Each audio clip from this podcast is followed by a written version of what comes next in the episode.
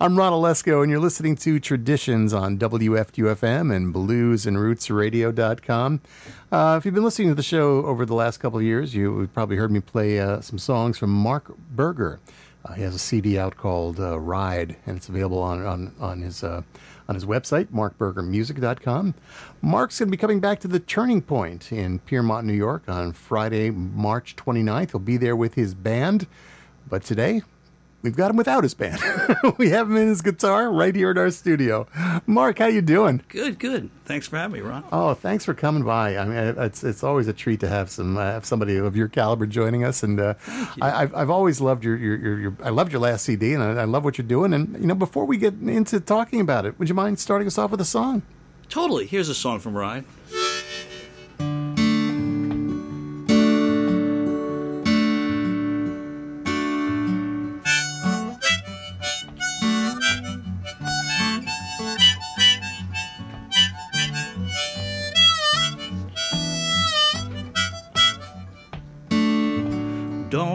Mama, I don't know my daddy, don't know my name or my place of birth. But when I got a look at the big sky country, I knew I had a home on this earth.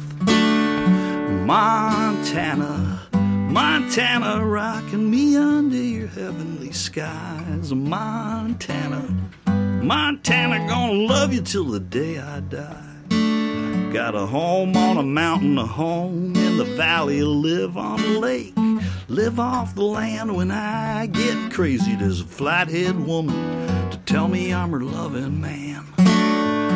Montana, Montana, rocking me under your heavenly skies. Montana, Montana, gonna love you till the day I die.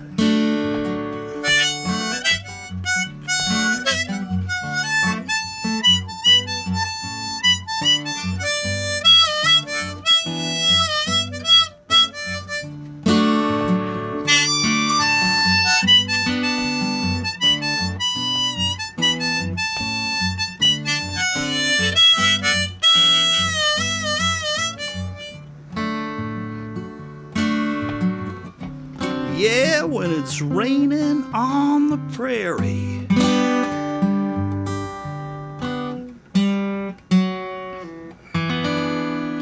You can hear the angels sing.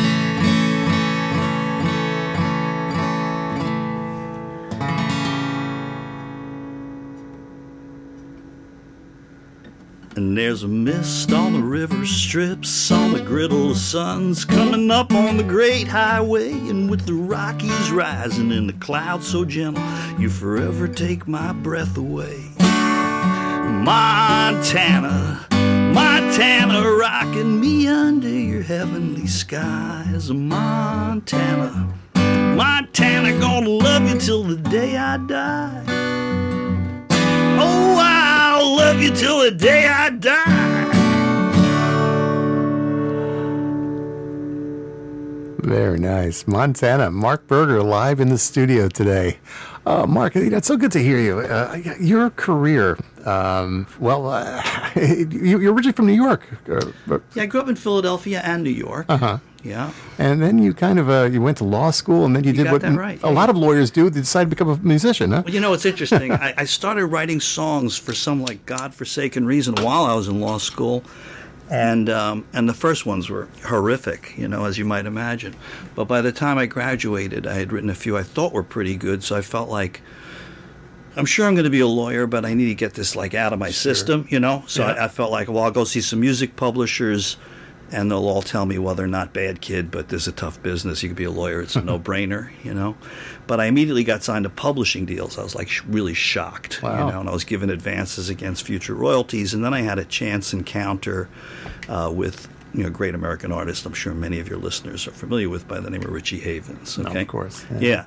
And and then you know, I don't. If we ever get around to it, I'll tell you the whole story about how that happened. But you know, he was a big influence at that particular moment in my life because he really uh, he really validated my songwriting and then began performing a song of mine that got a lot of attention.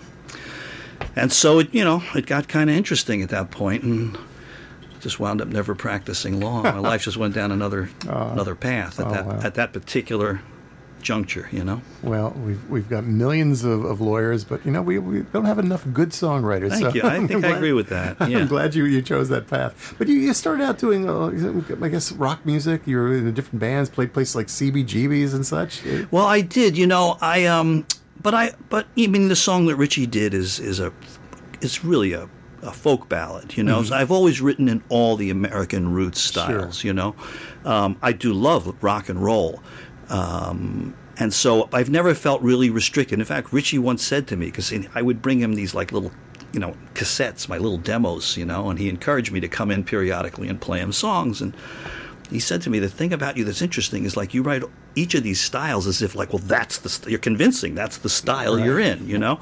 Um, but I do love all the American roots styles of music, and in a way, I, I almost think they really kind of combine to form what I would call folk music. You know, they're just the roots of American music. Absolutely. Yeah. And, and and this album, Ride, um, it's it's kind of a well. You look at the cover. I, I, I figured you at first as, as a dusty old cowboy out of the plains somewhere, but you you really um, grasp the uh, the feel of the, of that of the frontier.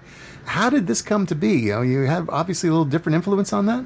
Well, yeah. I mean, it kind of started out innocently. I, I was 21. I was about to start law school. I was living in Bloomfield, New Jersey, mm-hmm. and I had this like crazy friend of mine. He was an Arab. He was like a, he was actually a Christian Arab from Israel, and the two of us together were just plain trouble. We just decided to have a summer adventure and see America. Get in a car, Right. hit the road, you know, and like we were just clueless. We neither of us had ever slept in a tent in our lives. We borrowed some half-assed equipment we didn't know how to use, and we we didn't know how big everything was and far apart. Like there was one night we got to the Grand Canyon and there were no campsites, so we just said, "Screw it, let's go to Yosemite." It was like that kind of a trip, Right, you know. right. So we were everywhere for five minutes, and I came back to New York, and I moved to the city. At that point, I was about to start law school, but as soon as I came back from that trip, I realized it had changed my life because all I really wanted to do um, was get back out there.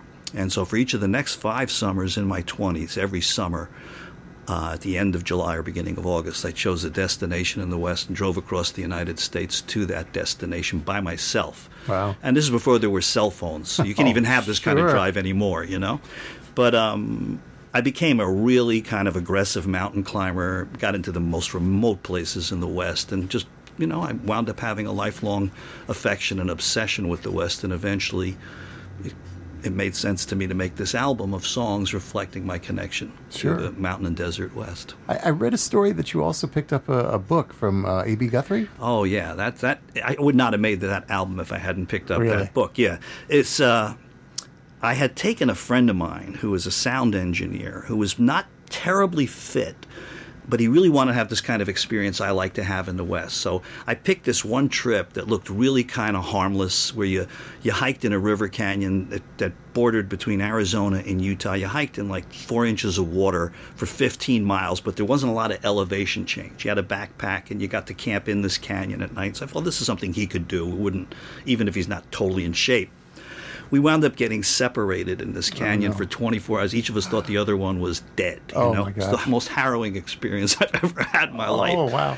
And we wound up just reconnecting and collapsing at this on this little motel on, on a Navajo reservation. We woke up in the morning, and there was a trading post. We went to have breakfast, and there was this like, you know, a metal revolving paperback rack, and there was this book that had a very uh, alluring cover. It said "The Big It" by A.B. Guthrie. It was a book of short stories.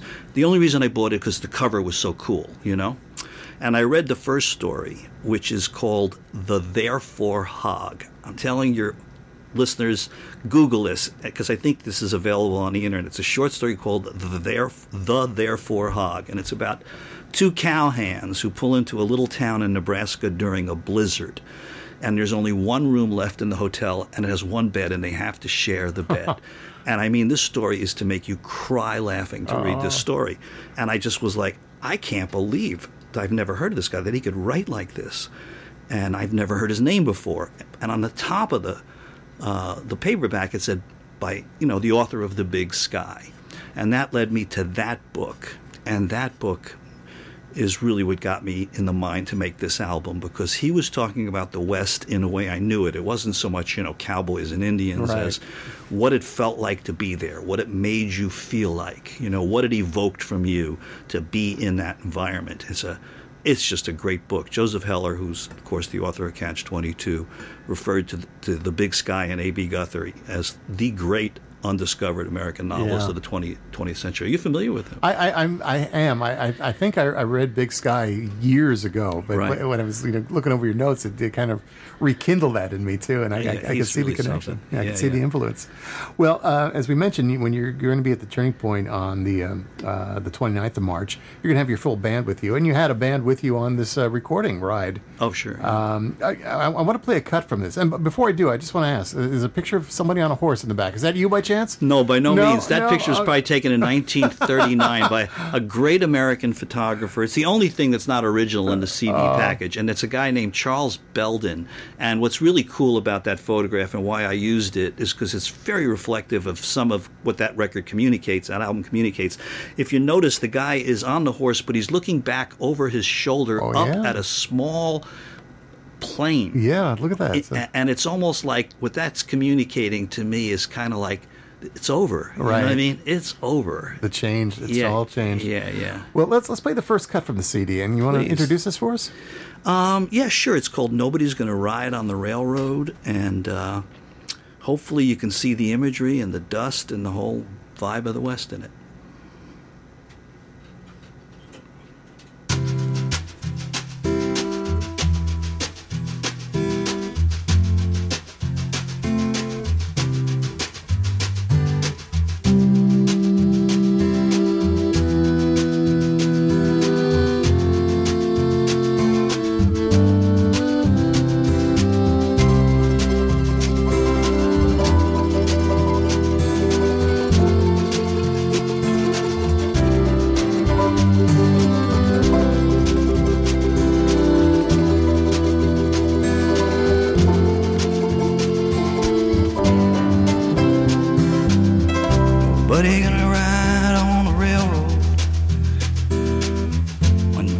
Just to town and he just said goodbye.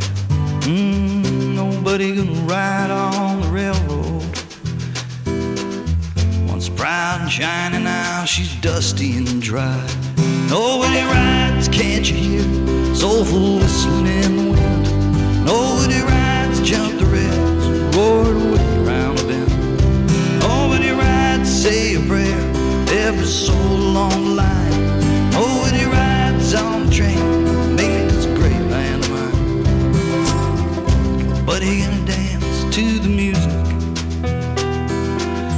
Gonna call Union Hall, it's boarded up tight. Mm, nobody gonna dance to the music. Nobody gonna dance to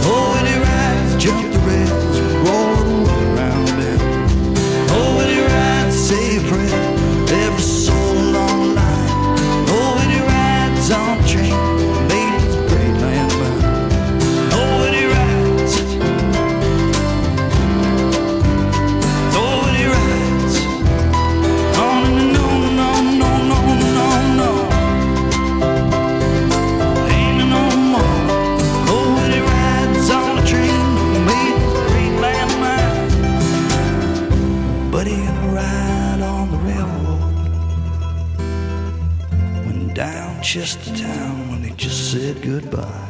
Mm, nobody gonna ride on the railroad. Once proud and shining out, she's dusty and dry. That is Marc Berger, song called "Nobody Gonna Ride on the Railroad."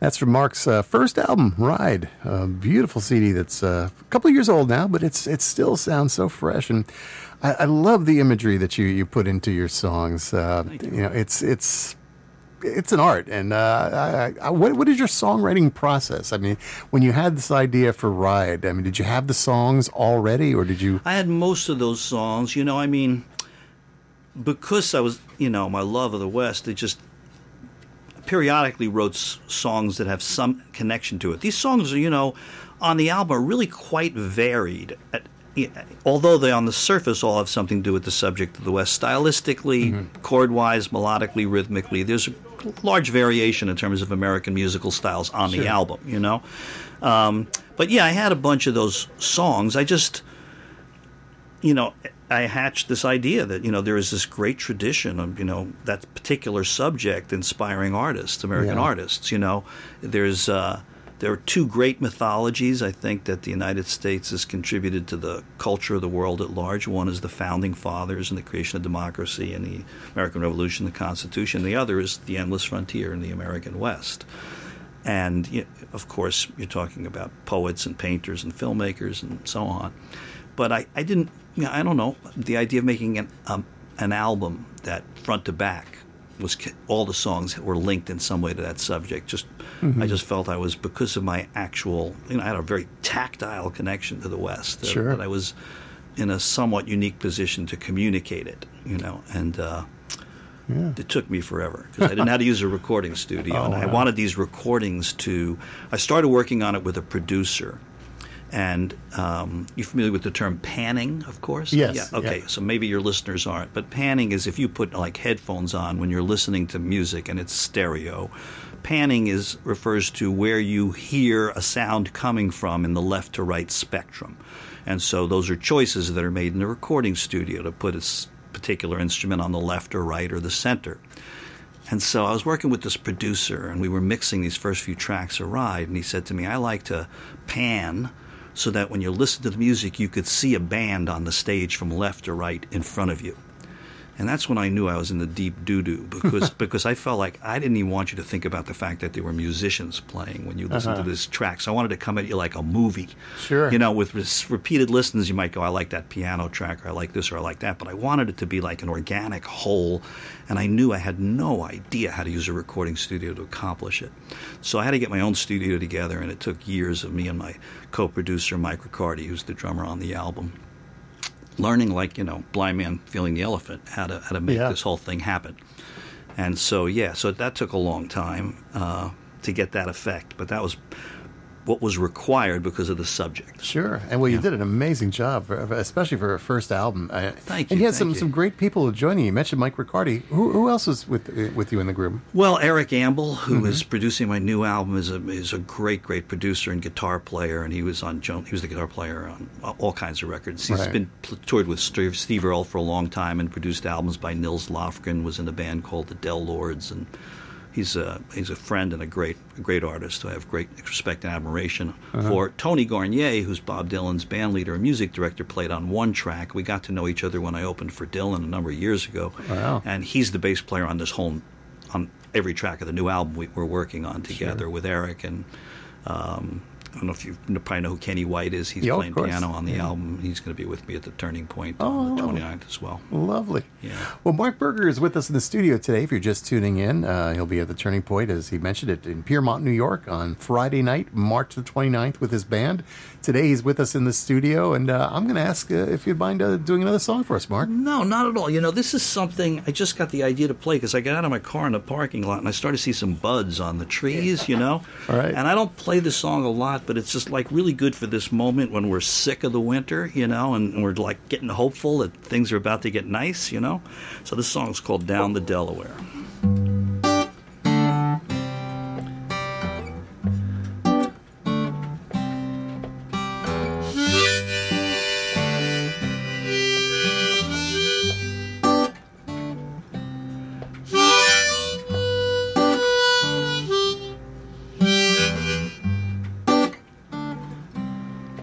There's a road and there's a well. There's a boy and his little girl. There's a ring on her hand. It's the promise of the little man. There's a bluebird singing to the breeze. Here and there, a cloud gliding down the Delaware.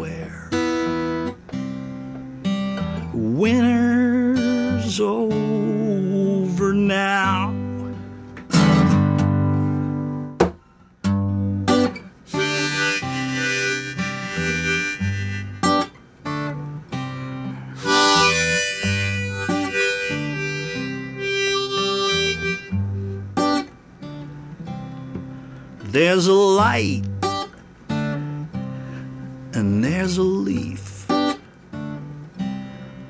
There's a flower where there was a seed. Find a little shade by the water line. Look into her eyes. Let your loving shine. There's a bluebird singing to the breeze. Here and there, a cloud gliding down Delaware. Winter's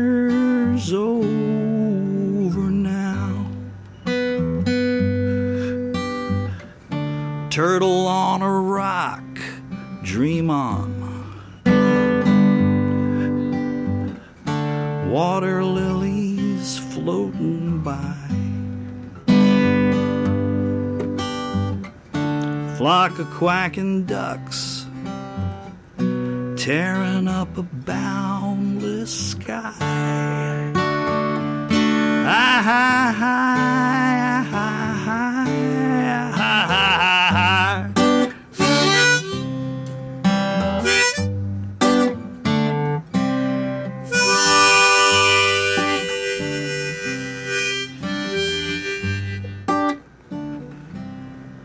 Sing it high and sing it low. Raise your bottle up to the mighty river road. If the Lord above should be looking down, sure he's jealous of the heaven that you found. There's a bluebird singing to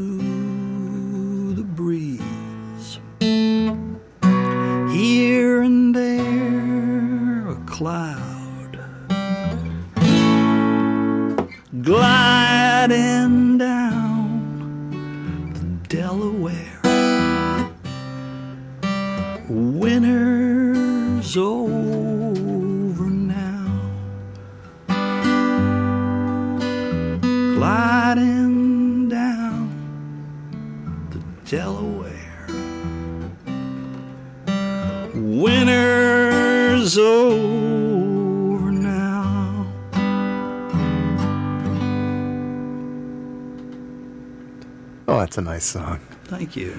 Down to Delaware. Marc Berger live in the studio, uh, calling it into winter officially. Uh, we- we played yeah. that song. It's got to be over now. Yeah.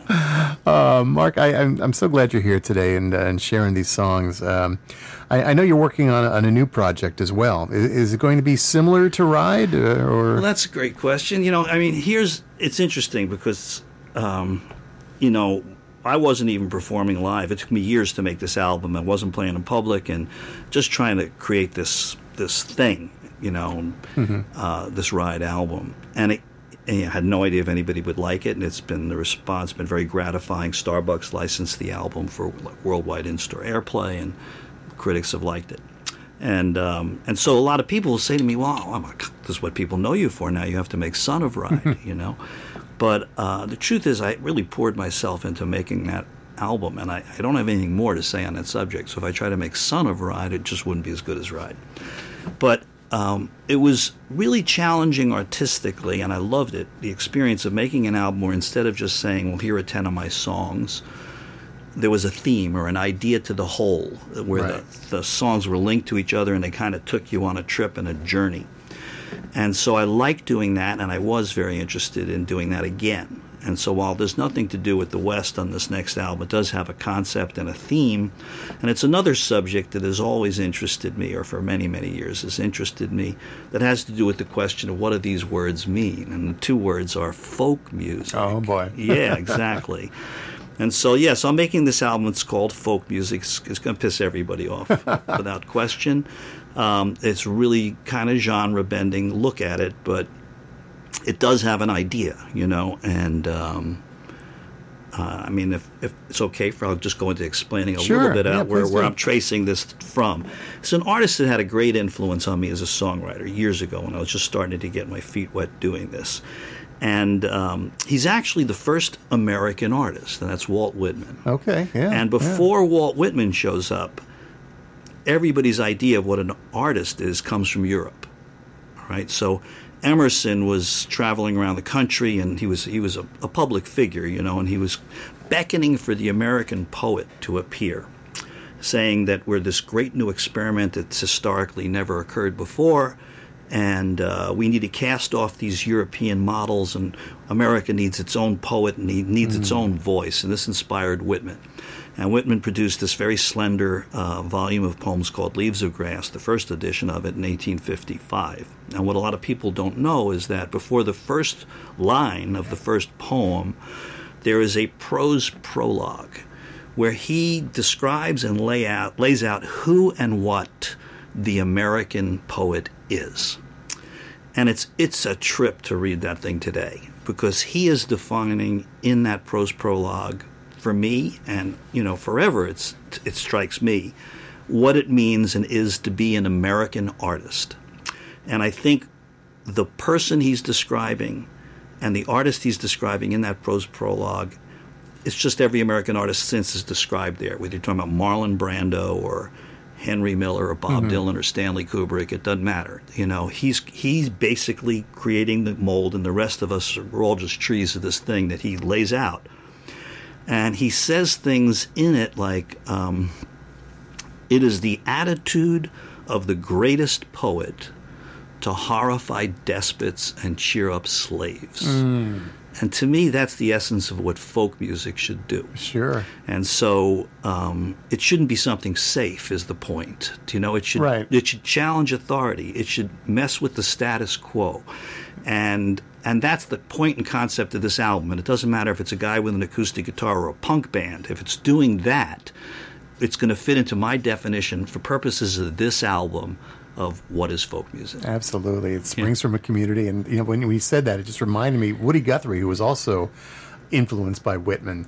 He would always say uh, the the job of a folk singer is to uh, I'm, I'm paraphrasing now to to make the. Um, oh, I'm, I'm going to blow it now, but it was to make the the the the, the, the, the oppressor uncomfortable and to comfort the oppressed. Yeah. Uh, and it's, it's something along those lines. But Right. it's the same same thing. Exactly. And a living tradition. Well, I'm, I'm, I'm really anxious to hear this, and, you happen to bring along a, a little this- rough mix. Yeah, I want to set it up. This is totally like a rough mix. Uh-huh. Okay, so what that means is it's not like a completed recording.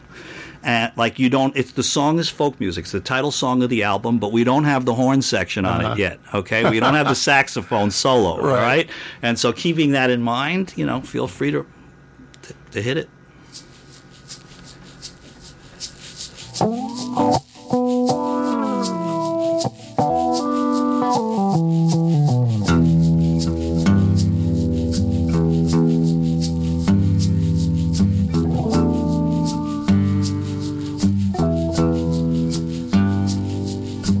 Hey, songwriter, sing me the news. What you wanna hear on a Saturday night? Folk music.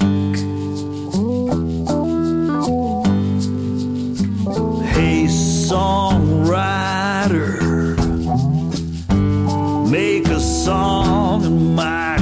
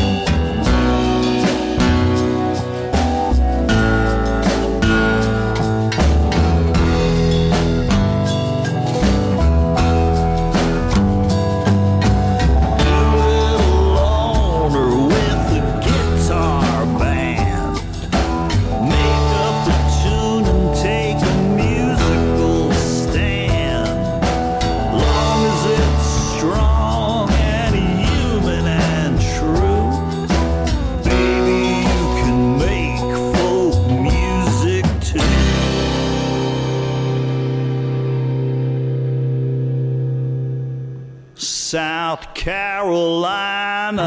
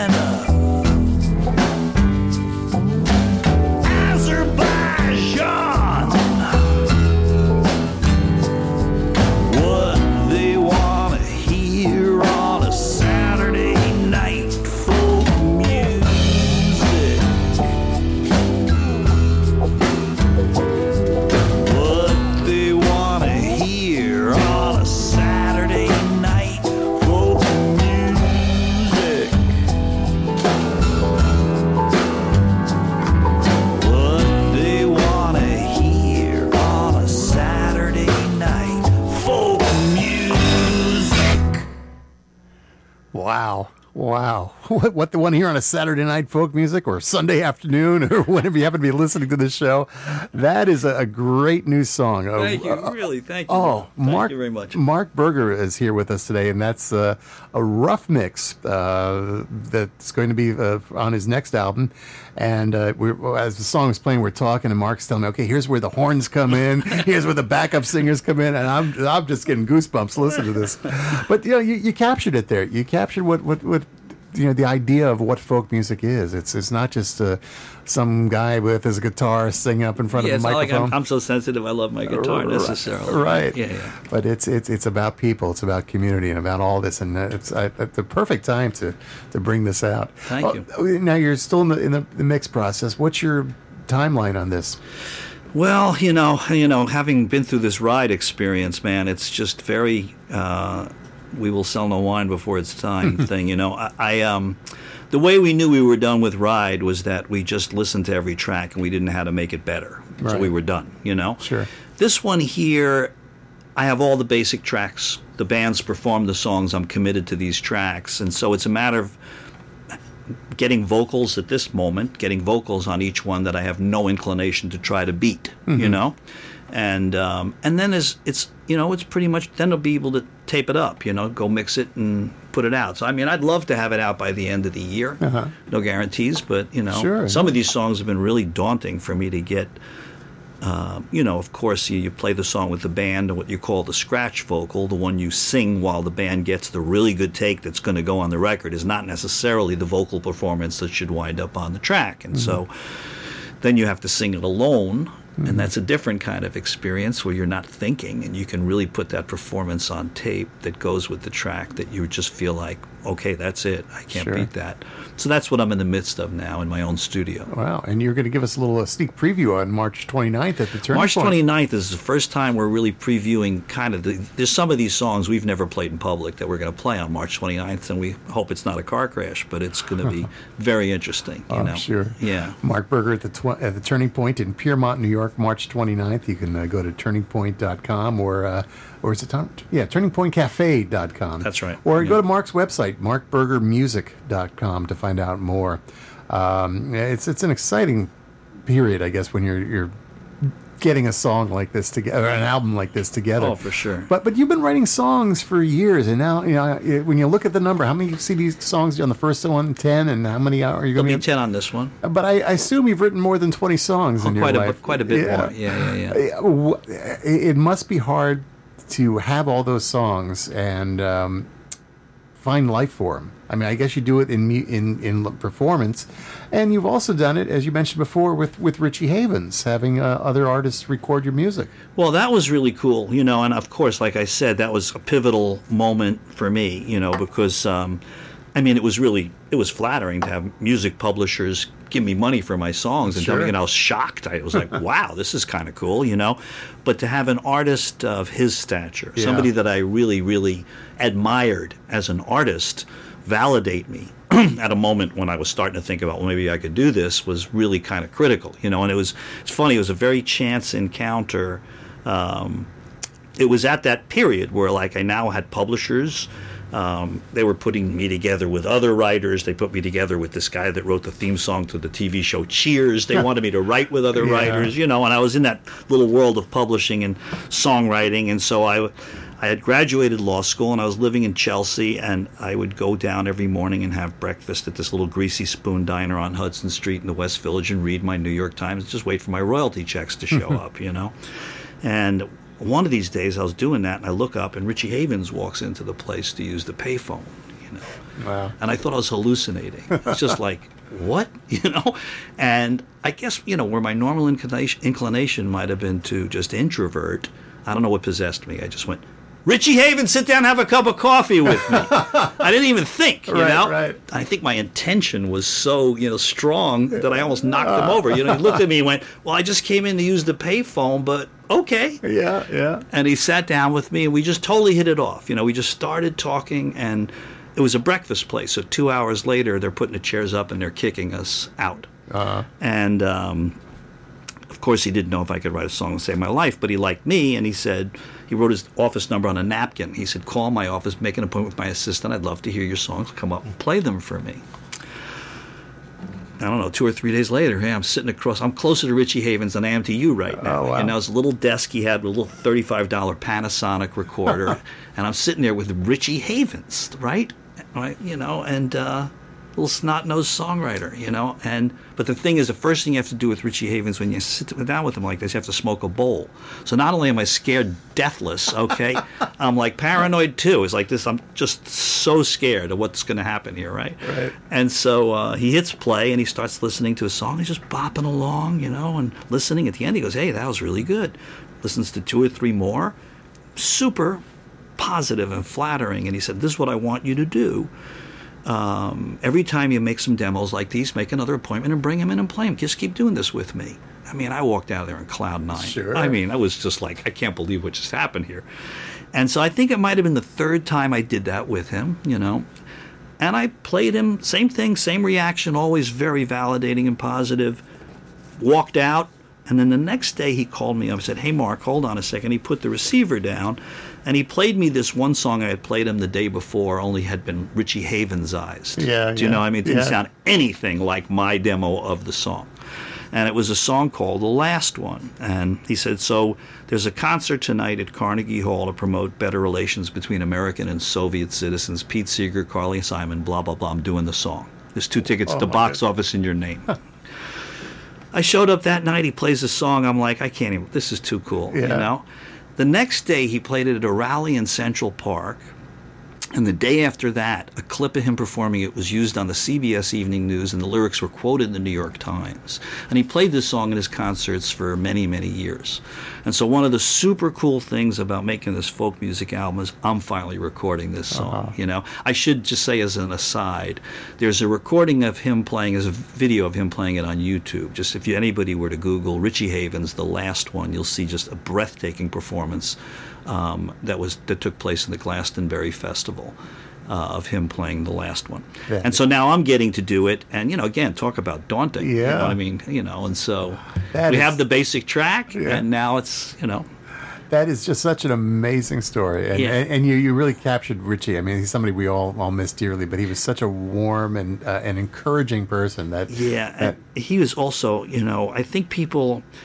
I wonder to what degree people really fully appreciate how original that Yeah. guy is, in the sense that I feel like I can listen to lots of great artists and I can trace like who did they love when they grew up or who influenced their sound. Like if you listen to Van Morrison, it, Ray Charles is just there in the way the guy sings. You know, if you listen to Tom Waits, you hear the influence of Louis Armstrong, even in his horn. You mm-hmm. know, in Tom Waits' voice.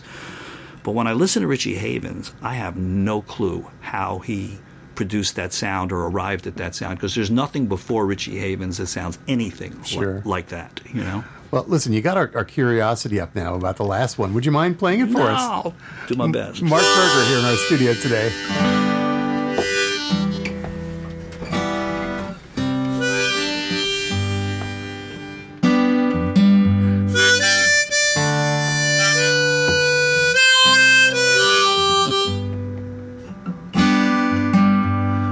Roads closed, the water is high.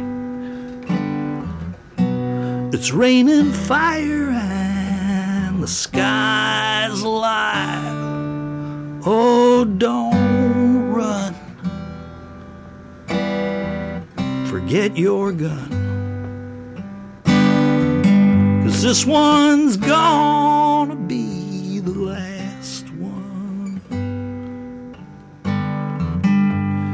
So long, Jerusalem.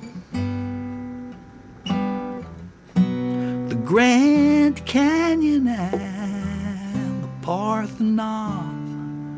Oh, all one.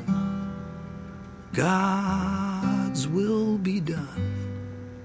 And this one's gonna be the last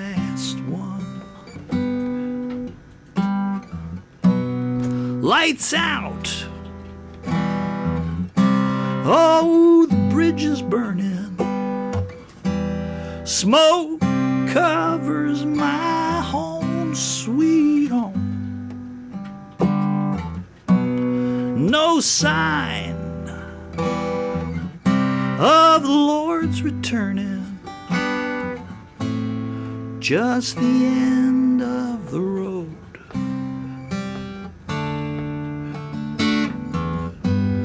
Lay back, unplug your phones.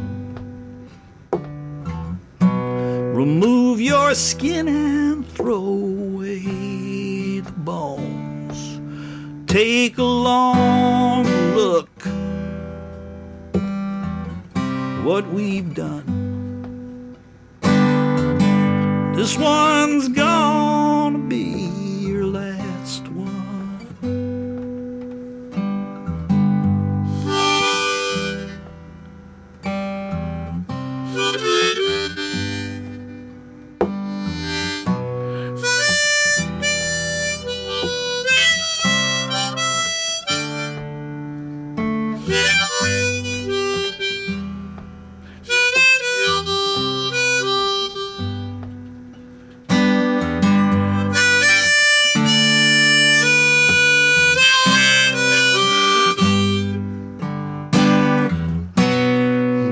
Lights out.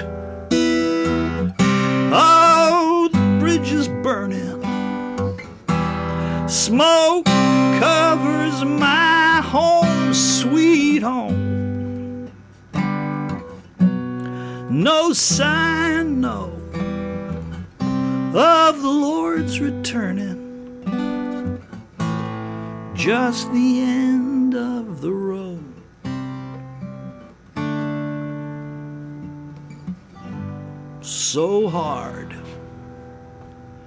understand. I love my country and my fellow man. Just a deaf, dumb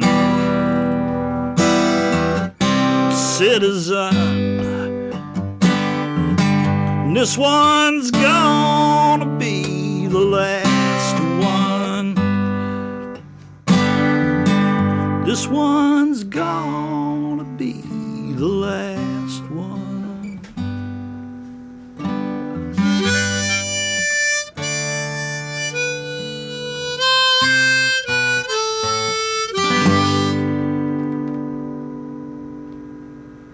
Wow. Marc Berger, the last one. And uh, you heard him, if you- if you're listening, you heard Marc tell the story of uh, how Richie Havens uh, came in possession of that song and uh, performed it, recorded it, and uh, just just a powerful song. Now, how, what, how did you write that song? What, what inspired it? you know um i you know sometimes i don't i, I get asked that question i just don't know what to say I, I um i remember where i was interestingly when the idea for that song occurred to me but i can't honestly tell you Yeah. the reason i know you know um i mean the song obviously looks at like um what our responsibility is on an individual level Sure. you know um if this were ever to occur Right. you know um, so i don't know Yeah. i don't know i don't know i don't know I, I don't really have a method i don't No. I, I i i um i think everybody probably gets ideas for songs, but they haven't trained themselves. They're not songwriters. They, don't, they haven't trained themselves for the habit of, like a phrase just goes through your head, and if you're not a songwriter, it just leaves. Right. But but you know, if you're a songwriter, you might just perk up and go, "Whoa." Well, that's the first line of a song, Sure. or that's a chorus, or, or that's a concept, or that's a title, or that's a. Do you know what I mean? Yeah, yeah. And so it's just kind of a habit of training, I think, you know. And where they come from is, you know, I don't know. I just know when they show up, you better grab them. It's like the Arlo Guthrie uh, comment about you know it's songs are like going fishing. You know, you just throw out that hook, and then every sound, and then sometimes you'll grab it. And Sure, and even you're one. surprised. Yeah, I mean, you don't yeah. know what you know Right. what you're catching. Yeah. Right. Well, you've done a great job, and I, I am I'm so so thankful that you're able to come and visit us today I and, share you these songs. me. Yeah. Now, again, we want our listeners to remember you're going to be at the Turning Point in uh, Piermont, New York, on March 29th. That's a Friday night. Uh, TurningPointCafe.com is their official website. I'm also looking at your webpage, Marc, and I see you got some other uh, gigs coming up. Uh, you're going to be in Plainview, New York on the 30th, and in April you're going to be in Buffalo, and then on uh, the 14th of, or I'm sorry, the 11th of, of April, you're going to be in Brooklyn, New York at the Bar Barcord. That's right. And a lot of other gigs coming up. You, you, you planning a busy summer? I have a really busy summer. I haven't put that stuff up on my calendar yet, but Uh-huh. I, I've been playing in uh, Southern California and Colorado and Wyoming and New England and just traveling around playing outdoor concerts with the band. so Oh, that's that's a lot of fun. Well, I, I hope you'll you'll make another stop at this station when when the uh, this new CD comes out. Or whenever to. it is, like the bottle of wine, you Yeah, know, yeah, yeah. when it's ready, it'll be ready. That's right. Uh, well, Marc, thanks so much for coming by today, and I, I want to play one more song before we we go. Um, this is a song called "Long Way from Vixenburg." Yeah, there you go. You want to introduce this one? Any uh, story behind this one? Oh man, yeah. I'd rather the listener. You know, it's kind of like I've, I've kind of taken the songwriter's oath, which is you just don't describe. You don't tell. Sure. You let. It's like whatever you get, you get. All right, You know. like like Jack Hardy used to say, just play the song. So yeah, yeah, that's fine. that's fine what we'll do. Me. I'll go with that. All right, Marc Marc Berger, thanks again for coming by oh, today. Oh, my pleasure, Ron.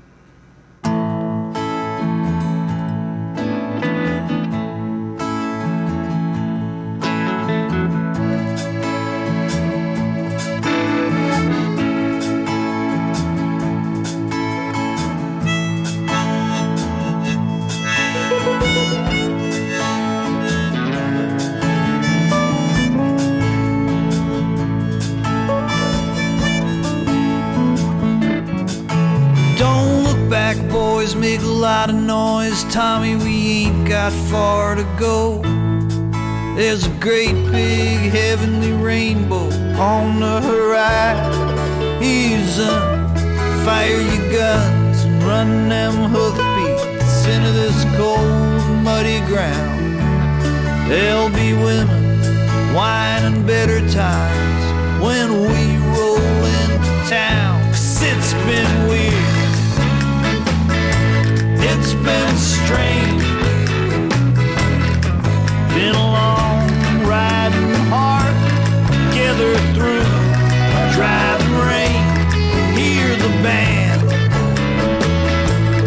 playing their best. We came a long way from Vicksonburg and we ain't gone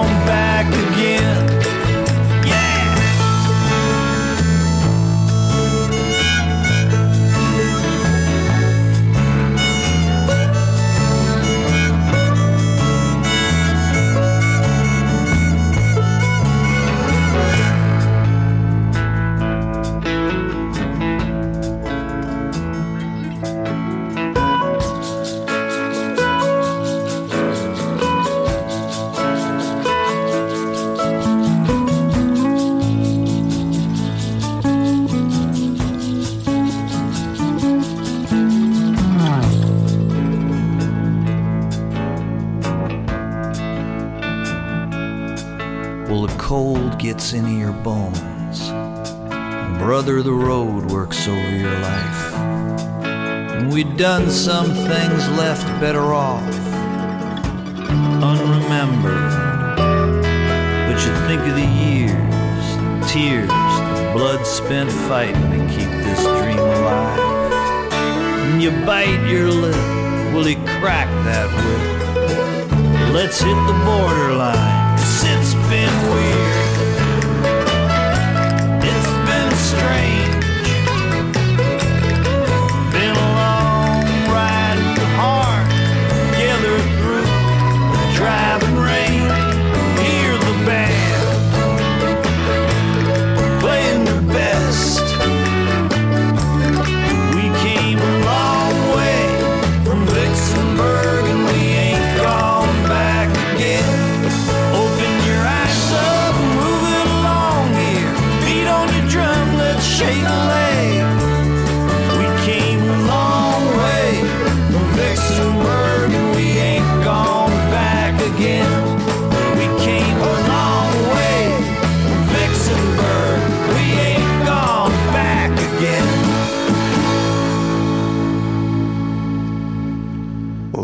Long way from Vixenburg. Marc Berger from his album Ride. Uh, we've come a long way. Uh, hopefully, we won't go back again. We'll see.